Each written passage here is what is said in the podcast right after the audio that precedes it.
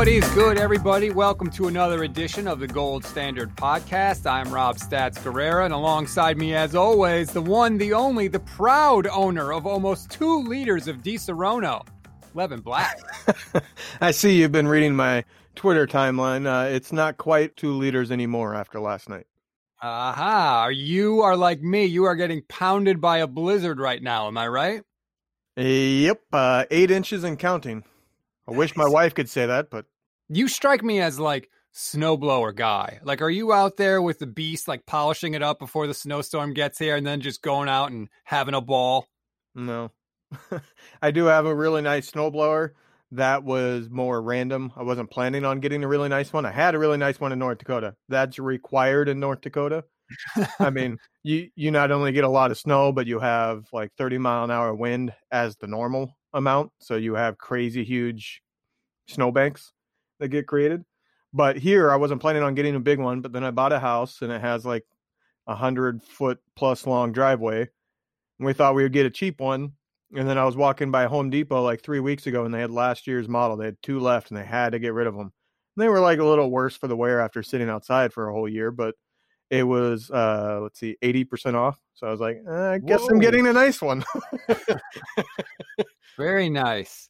So we're going to get into a bunch of different things tonight. Kyle Shanahan is sticking with Nick Mullens. That's where we're going to start. We're going to get into some of the roster construction. I want to get your take on Shanahan kind of being a little stingy when it comes to his assistant coaches and what he wants to allow them to do. And then we're also going to get into some possible Robert Saleh replacements. As always, we encourage you to rate, review, and subscribe to the Niners Nation Podcast Network. Shout out to Red Cribby, who says, gave us a nice five star rating. Thank you very much. And said, nice job with the Bryant Young interview. It sounded fun and honest, and they want more interviews to come. yeah you hear that former players they want more interviews so come calling We are working on that, just so you know. All right, let's start with the quarterback news. Kyle Shanahan gave what I would describe as the most tepid endorsement of a quarterback I've ever heard. He said, We'll start Nick and see how it goes. I mean, is there any more indicator that one, he knows a quarterback change has to be made, and two, I don't know what happened, but he has zero confidence in CJ Beathard. yeah i mean that, it tells you two things one he's not confident in nick mullens because it was a non-endorsement endorsement and two he's really not confident in cj Beathard because otherwise he would be starting and he certainly certainly would have gone in last week if he had any confidence cj was better Yeah, the whole excuse that like CJ wasn't warmed up, that didn't really make any sense. I think he's just done, man. Like he is done with 2020. You see him on the sidelines. I know people are criticizing his sideline reactions cuz he throws up his hands and people don't like that or whatever, but like I you have to think of it from his perspective. He's putting in what I have to imagine is like a 50, 60, 70 hour work week doing breaking his back, right? Like trying to come up with these plays to get guys open, knowing how limited his roster is. And he comes up with them week after week after week when he's going against defenses that are paid to stop him and he's coming up with plays and guys are getting open and Nick Mullens just cannot do it. How's he supposed to react? I, I don't know what to tell him. I mean, fans are frustrated watching the games. He's human too, and he's the guy that's putting the team in position to succeed. And I mean, there, there's other people who aren't necessarily doing well, but in reality, a average quarterback this year, the Niners would be at the very least in the playoff hunt. They would be what at worst probably what would be seven and six, eight and five, somewhere in that range with just average quarterback play. We say it every week, I feel like, but you know, Akash said something yesterday that really crystallized things for me. And his point was that the quarterback is supposed to elevate the people around him. You're not supposed to be in a position with your quarterback where everybody's got to be healthy and everybody nobody can miss a block. Everybody's got to do their job on every single play. And if all that goes right and the head coach calls a great play, well then he can get the ball to the receivers and the offense can function. The quarterback is supposed to elevate that. The quarterback is supposed to make it irrelevant when the left tackle's hurt or the running back doesn't chip a guy on his way out of the backfield. He's supposed to make up and compensate for all that. But the 49ers have been in this sort of weird place since Kyle took over where that hasn't been the case at all. And so they've sort of just gotten used to this new reality. And that's become the expectation when that's not really what it should be. And I think that's why so many fans right now are clamoring for a true dual threat quarterback. They're looking for somebody not necessarily, you know, a Lamar Jackson type, but somebody who can run if he needs to. Somebody more in the Deshaun Watson type of running, where he's athletic enough to make a play with his legs when the play breaks down and doesn't go according to plan. And that's the problem, like you're getting at. I mean, that, that's really the crux of the whole problem. Unless the play is perfect, they cannot produce because uh, they don't have a quarterback capable of making something out of nothing. And that was, at least in 2019, what we saw was Jimmy was functional enough to where if there was a holding call on a possession or a sack or a screenplay that doesn't work and you lose five yards, like the possession wasn't over. That wasn't the end of it. Like they still had a chance to get the ball and go down the field. But this year, it's just been so bad. If there's anything behind schedule, they're done. They're punting. Like they cannot overcome that. And that's it's just been so frustrating to watch because you're not going to have 10, 11, 12 straight plays where nobody gets a penalty and everybody's gaining significant yards. You just can't score enough points to win like that. I mean, that's true. And I would even say going back to last year, you know, Jimmy Garoppolo was a very good, you know, not great quarterback. He he was an above average quarterback last year, but even then he was somebody I think that when things went right, he was going to deliver consistently, which is the issue this year is they're not necessarily delivering even when things are going right. He wasn't necessarily a quarterback that ad-libbed and made something out of nothing. Occasionally you might see it and maybe he would have done that more this year because he last year he was coming back from the knee injury and that t- typically takes a year for a quarterback to fully trust it, but then he got hurt again with another type of ankle that or injury that makes it hard to trust and make something out of nothing and move around with his ankle injury. So maybe Jimmy's capable, but he hasn't had a chance to show it, which is the entire problem with Jimmy. I don't think too many people are in the Jimmy is not a good quarterback. It's that he can't stay healthy. I mean, he's not a great quarterback, so there's certainly room to improve there. It's not what I'm saying. I'm just saying, you know, it's more that he can't stay healthy. I think if Jimmy was fully healthy all three years, nobody would be clamoring for a new quarterback and just the the combination of those two things, right? We don't know if he's a great quarterback and he can't stay healthy. Like that's that's the answer to the test. If you check both of those boxes, you can't come back next year. Not with a Super Bowl roster, and that's at least I hope still what the 49ers will have in 2021. Um, now, if we're going to move off the quarterback for a minute, let's go to the other most criticized position, at least on the offense for sure, and that has to be Mike McGlinchey you know, I, I either host or produce every podcast we do on this network. So I get to hear what everybody says. And Kyle and Akash spent a significant amount of time yesterday saying Mike McGlinchey is good 90% of the time.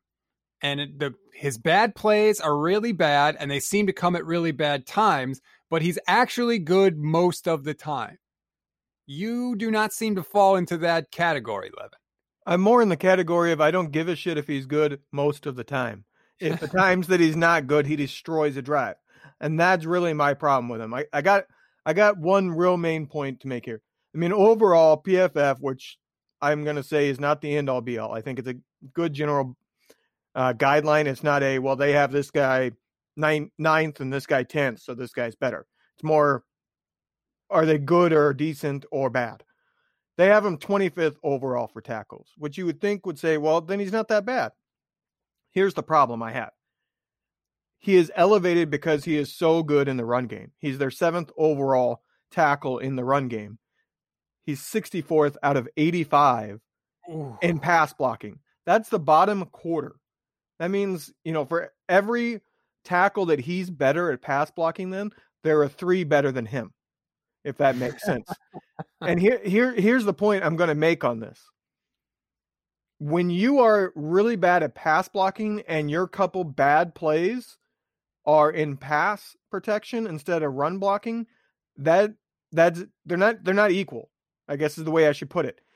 run blocking and pass blocking are not equal because of what happens when you don't make your block in either. If you miss a run block, okay, it went for a no gain. You still got second or third down to get the first down, and it's just a no gain. If you have a bad pass block, it's going to be a sack, which is almost guaranteed drive killer. Even, I mean, it takes a truly elite quarterback to be able to consistently make up for sacks. And a lot of times the sack comes on third down anyway, so they don't get the chance.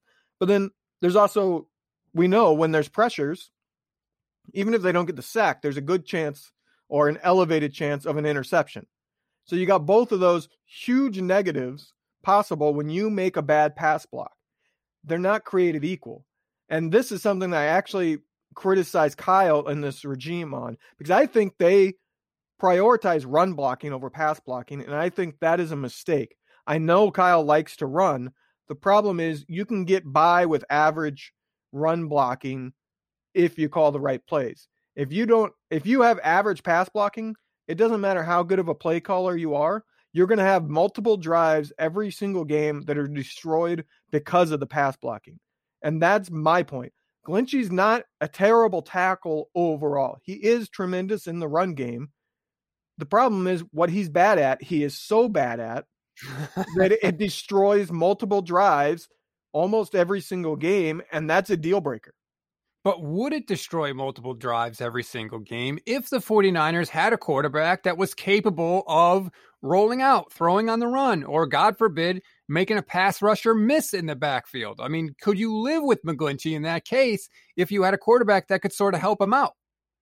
Do you really want to live with somebody? I mean, that, that that's that's not saying, well, we can keep this guy because, well, we have somebody that's capable of making that guy miss. It's still a blown play. It's still a play where the quarterback is left trying to make something out of nothing, and there's still a good chance of a sack. There, I mean, even even if he is a great runner, he can still get sacked. He can still fumble. He is still going to feel the pressure, which will affect his throws and his timing, and maybe lead to an interception.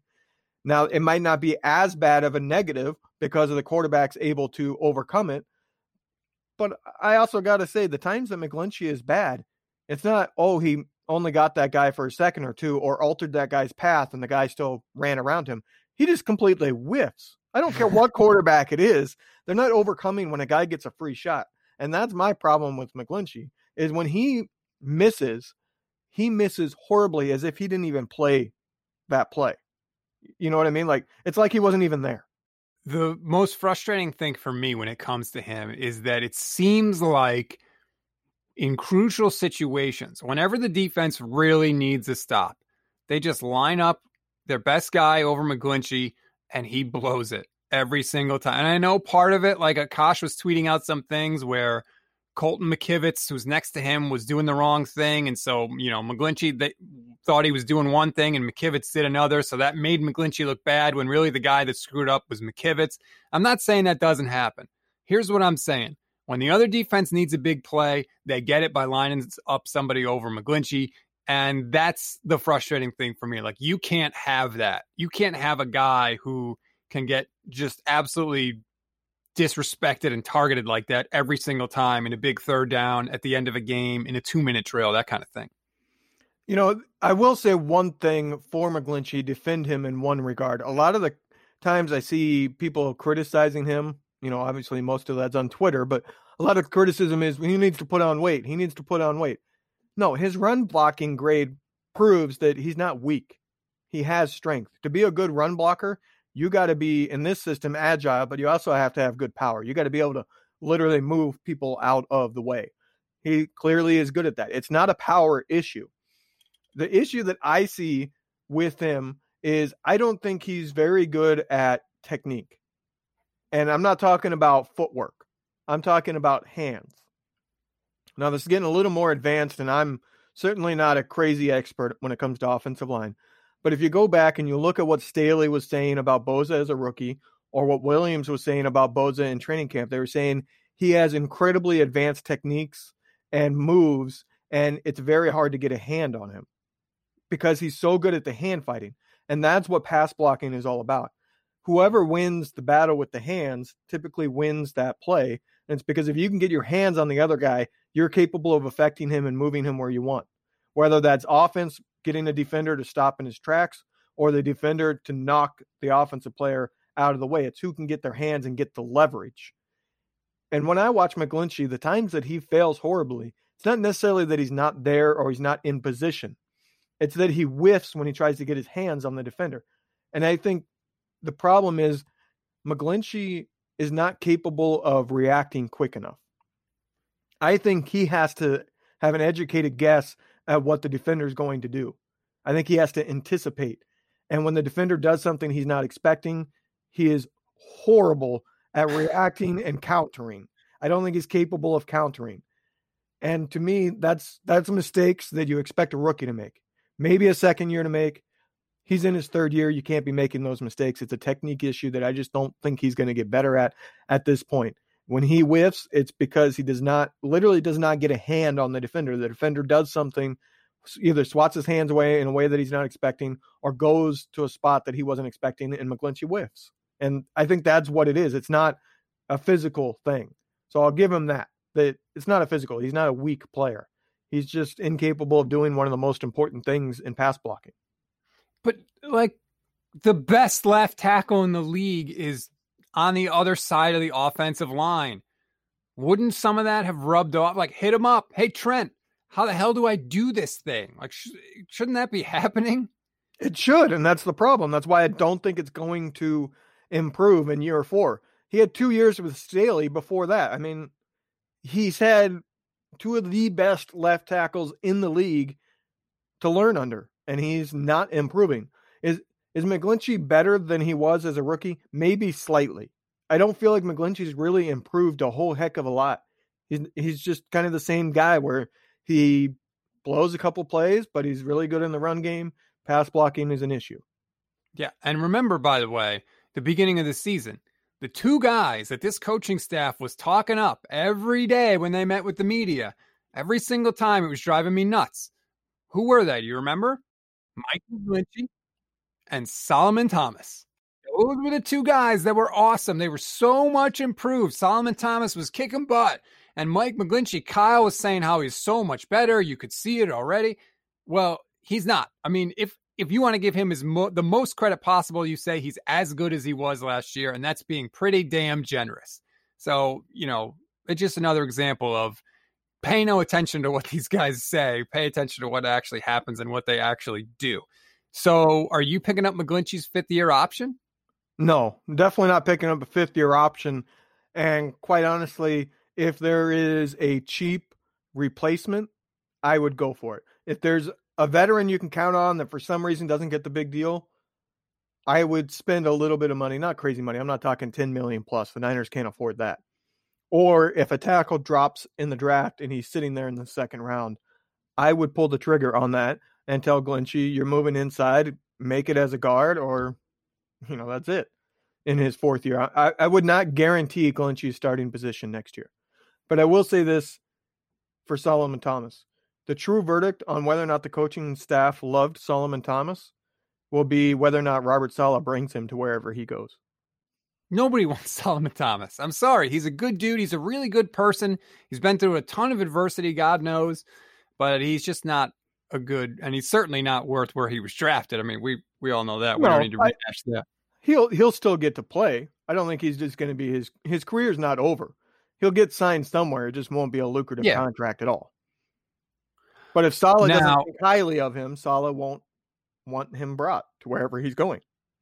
We're going to get to Saleh and him leaving and what some of the effects could that be a little bit later. But you mentioned possibly a replacement right tackle, maybe who's somebody maybe somebody that doesn't get a big contract. Well, a lot of times the guy that's pretty good that doesn't get that big contract is because he's a guy with an injury history. Are you saying that you're willing to roll the dice on a guy with injury history to, to replace Mike McGlinchey next year? No, I did do a mock draft that I posted on Twitter on the you know PFF mock draft, and all four of the top quarterbacks went in the top seven, and I had the Niners picking 14th in this mock draft. I ended up taking a tackle in the second round because I traded down multiple times and picked up a bunch of second round picks. That's more what I think. If there's a, a good tackle who is likely to be starting quality sitting in the second round, I would probably pull that trigger, especially if the Niners don't get the quarterback they want and end up being a team looking to trade down and pick up extra picks. Where did your quarterbacks go in that draft? All four went top seven. What if I told you that there has only been one time in the history of the NFL where four quarterbacks have gone in the top 10? Well, talk to PFF because the computers drafted those teams. yeah, it was 2018. That was the Baker, Darnold, Rosen, and Josh Allen draft. That was the only time we've ever had four in the top 10. So, I mean, if the 49ers are at 12 right now, you know, you got to assume they're going to lose the Seattle game. So that's one more loss. They they could easily lose all the rest of the games. That's going to get them in the top 10. So if they did want a quarterback, that that guy's going to be there more than likely. I do think that regardless of where they pick, unless they somehow win two out of three, which I don't think is going to happen, but unless they're picking somehow like 15th, 16th, even if they're at like 12, 13, they will have the capability if they want to to get one of the top quarterbacks. They're not going to get Fields. They're not going to get uh, Lawrence. They will have a chance to get either Wilson or Lance. I would say it's more likely, and you guys can go all crying on Twitter if you want, especially Nine or Nate, but I don't think it will be Wilson.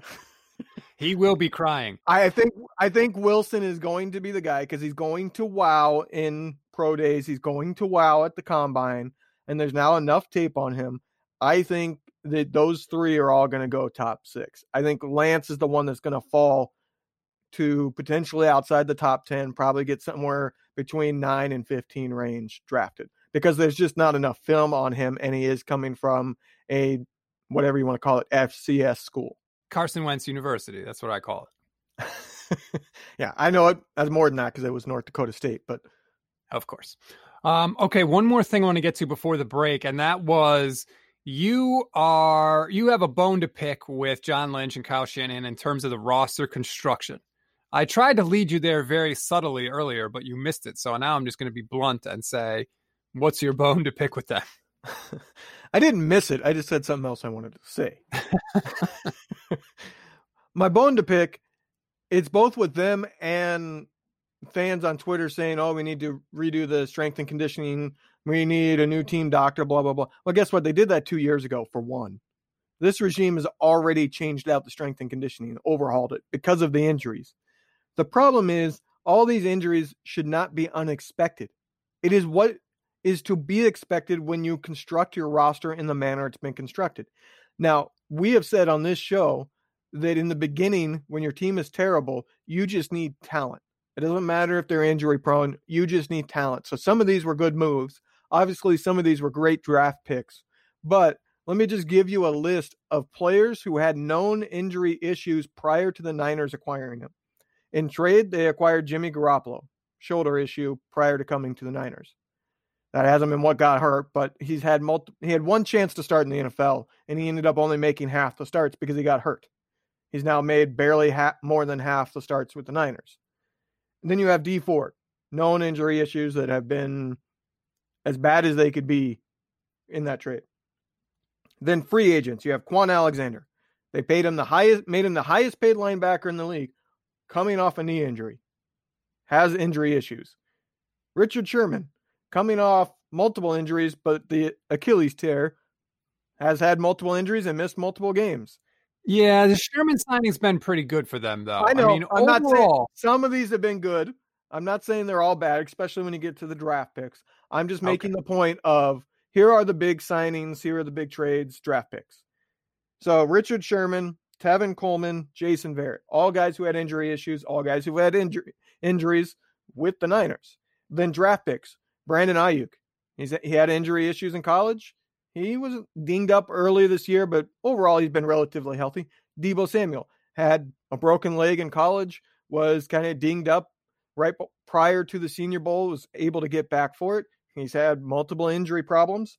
Then you have Bosa, Jalen Hurd, Kentavius Street, Reuben Foster, even, and George Kittle. All those people saw their draft stock fall, at least in part due to their injury past, and they have all had injuries while with the Niners.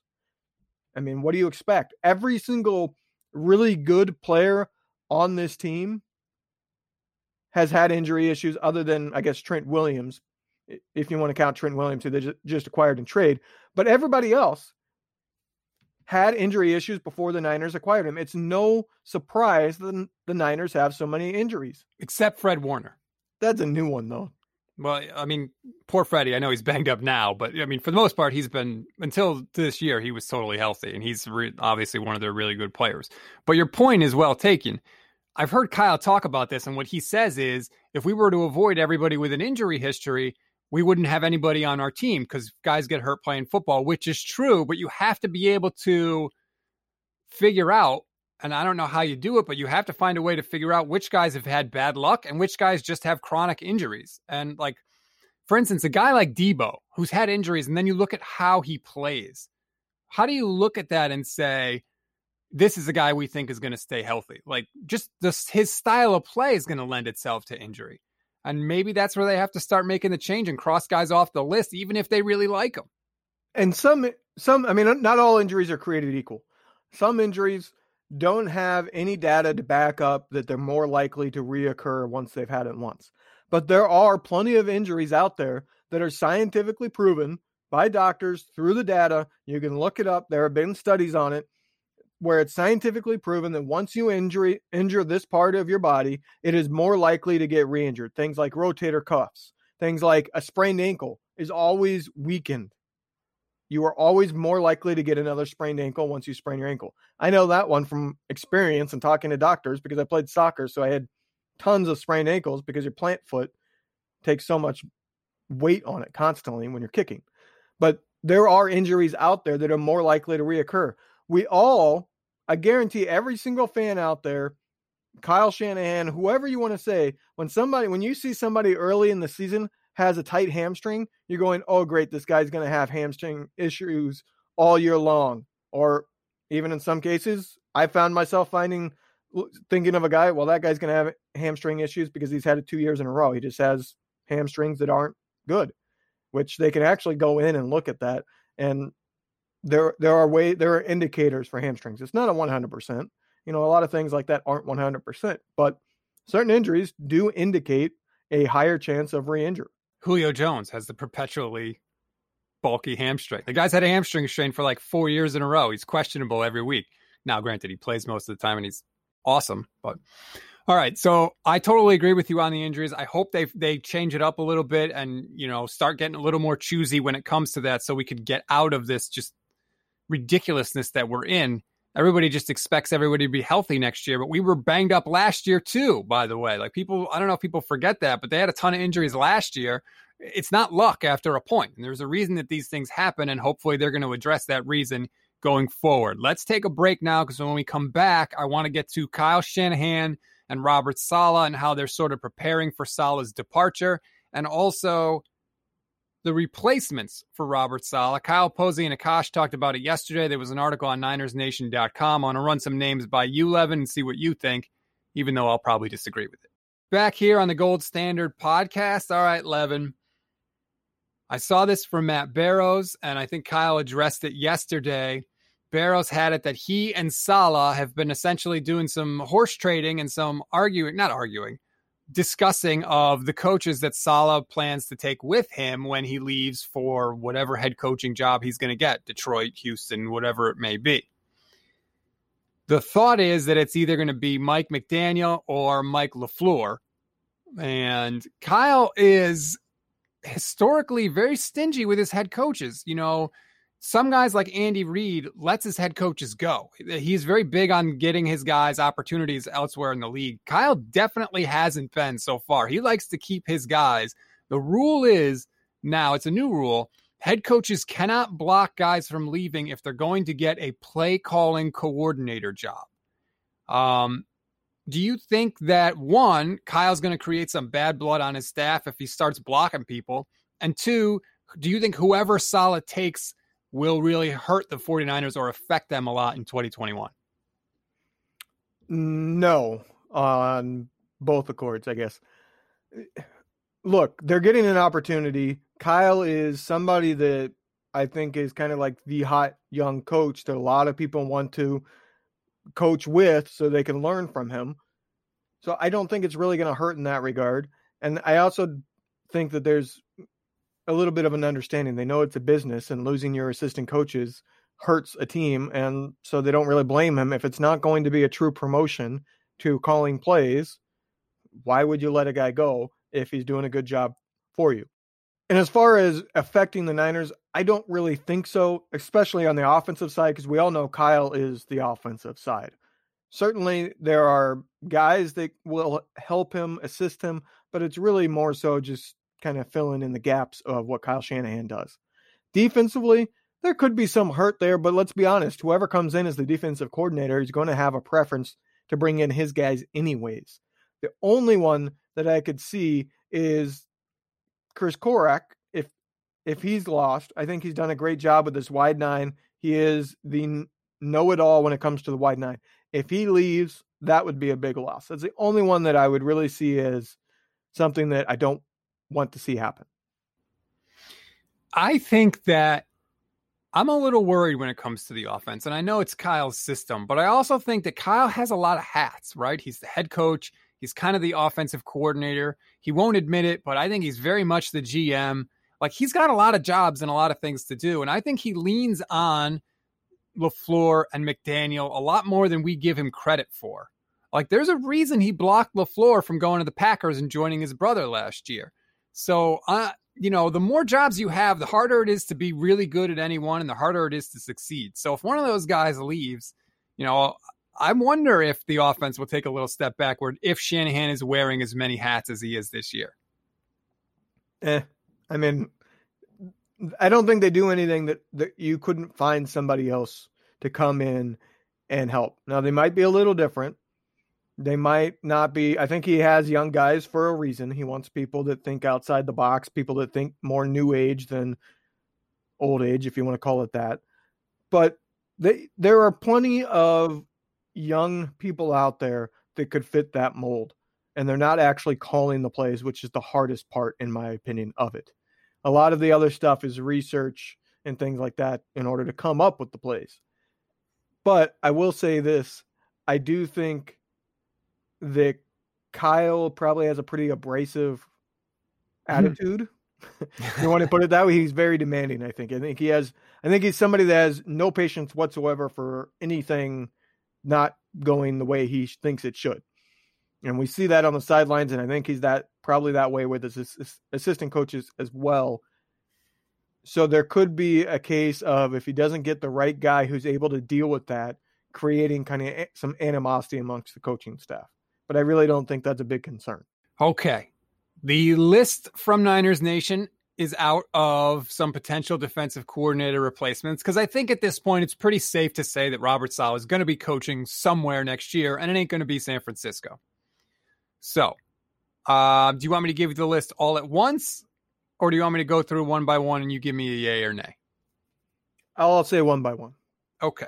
Dan Quinn, first option, Shanahan's former boss. I would be okay with that. I think he's one of the most obvious choices, and I think he's also one of the most qualified choices. Don't you think it would be weird though that Quinn would then have to report to Kyle after being Kyle's boss in Atlanta?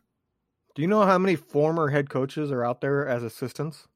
Yeah, but serving to people that used to be assistants for them? If anything, I think that leads credence to having your defensive coordinator coming in right away and having your team buy in hey, this is a guy that our head coach was willing to coach under. So clearly he thinks he knows what he's doing. Like, what if you were my boss? I can't work under those conditions.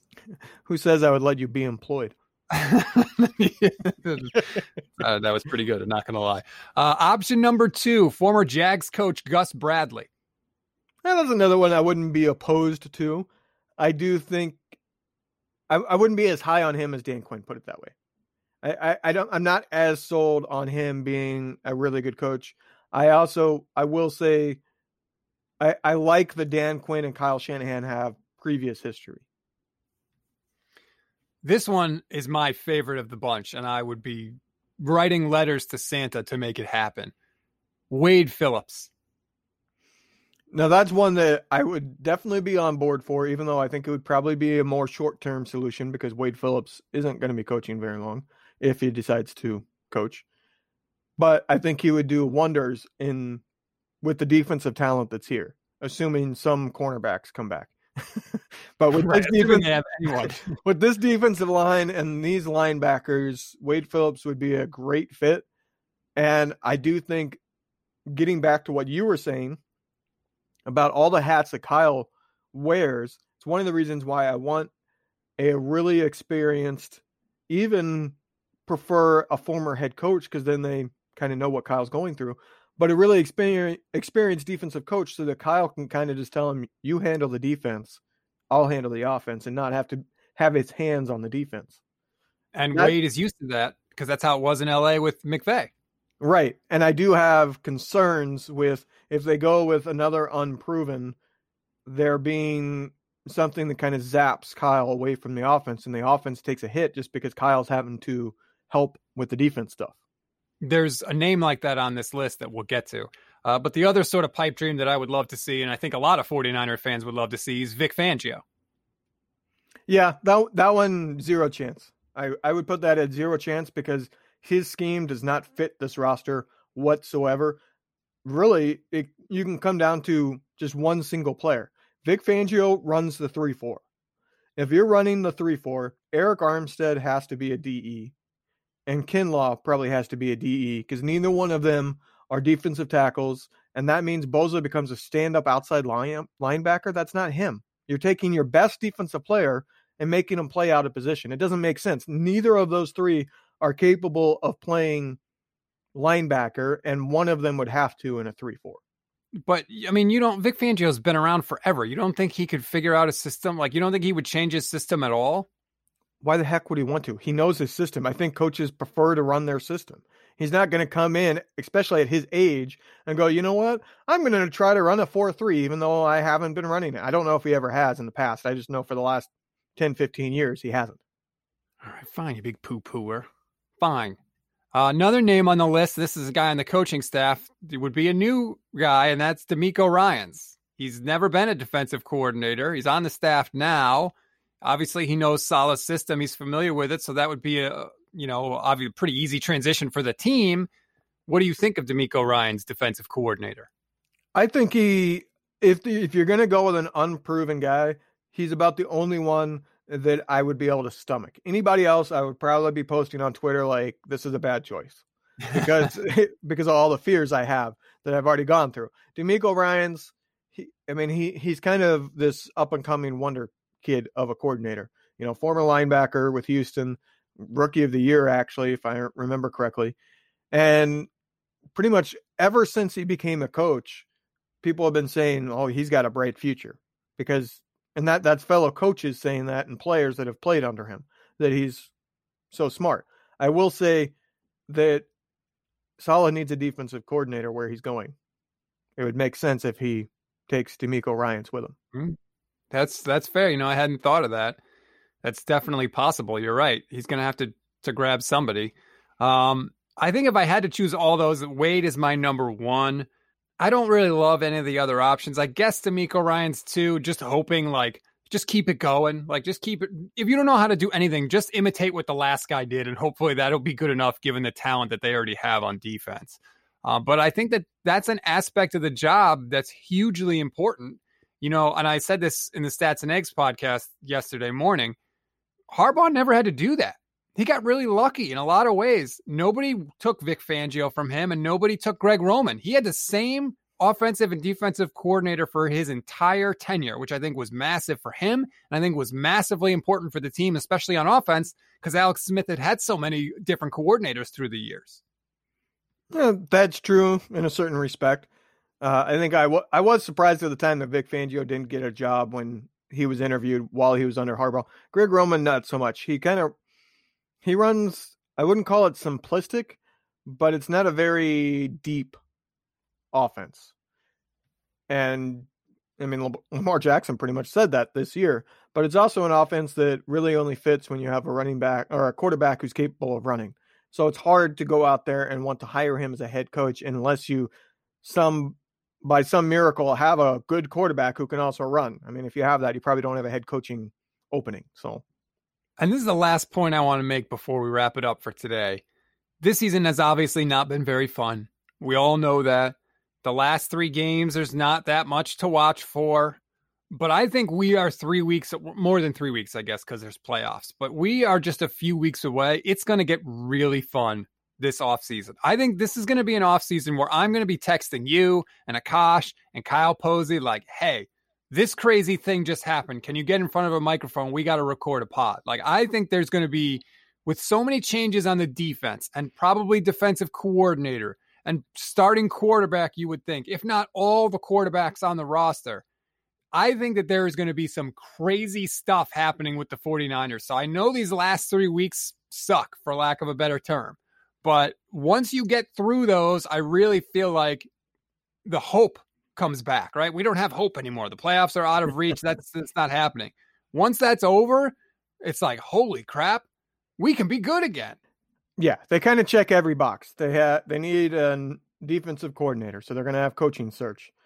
They need to make some big time roster decisions to free up cap space, which are almost definitely going to be made. You know, Richburg, guys like that. Dee Ford. um, so you got who are they going to get rid of? Then they have a ton of free agents. I can't remember if they they lead the league in pending free agents. If they don't, they're really close. I think they do. Forty one. Yeah.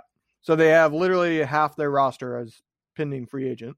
And then on top of that, you have the quarterback search, and then you always have the NFL draft. I mean, they literally check every box. And by the way, if they make those roster moves that I'm expecting, they're going to be in the top 10 for cap space, which means they're going to be in play for pretty much every free agent out there.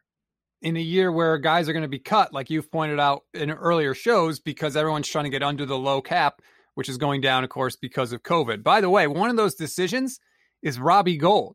They have to decide before the end of this regular season whether or not they're going to pick up the option in Robbie Gould's contract, which would keep him around for another two years. Now, he's been good but he's also the second highest paid kicker in the league. So if you are John Lynch right now, Levin, and the clock's ticking, and Robbie Gould's agent calls up and says, "Hey, man, are you keeping my guy, or are we going to Chicago?" What are you telling him? Yes, you don't mess with kicking. If you got a good kicker, you don't mess with it. Look what happened with the last team Gould played for. They got rid of Gould. They didn't want to pay him. The Niners decided to pay him, and the Bears lost in the playoffs because of it. Kicking is way too important and way too hard to find a true good one out there. Now, I will say in recent years, just like literally like the last five years, it seems like there's kind of been this glut of really good kickers coming out.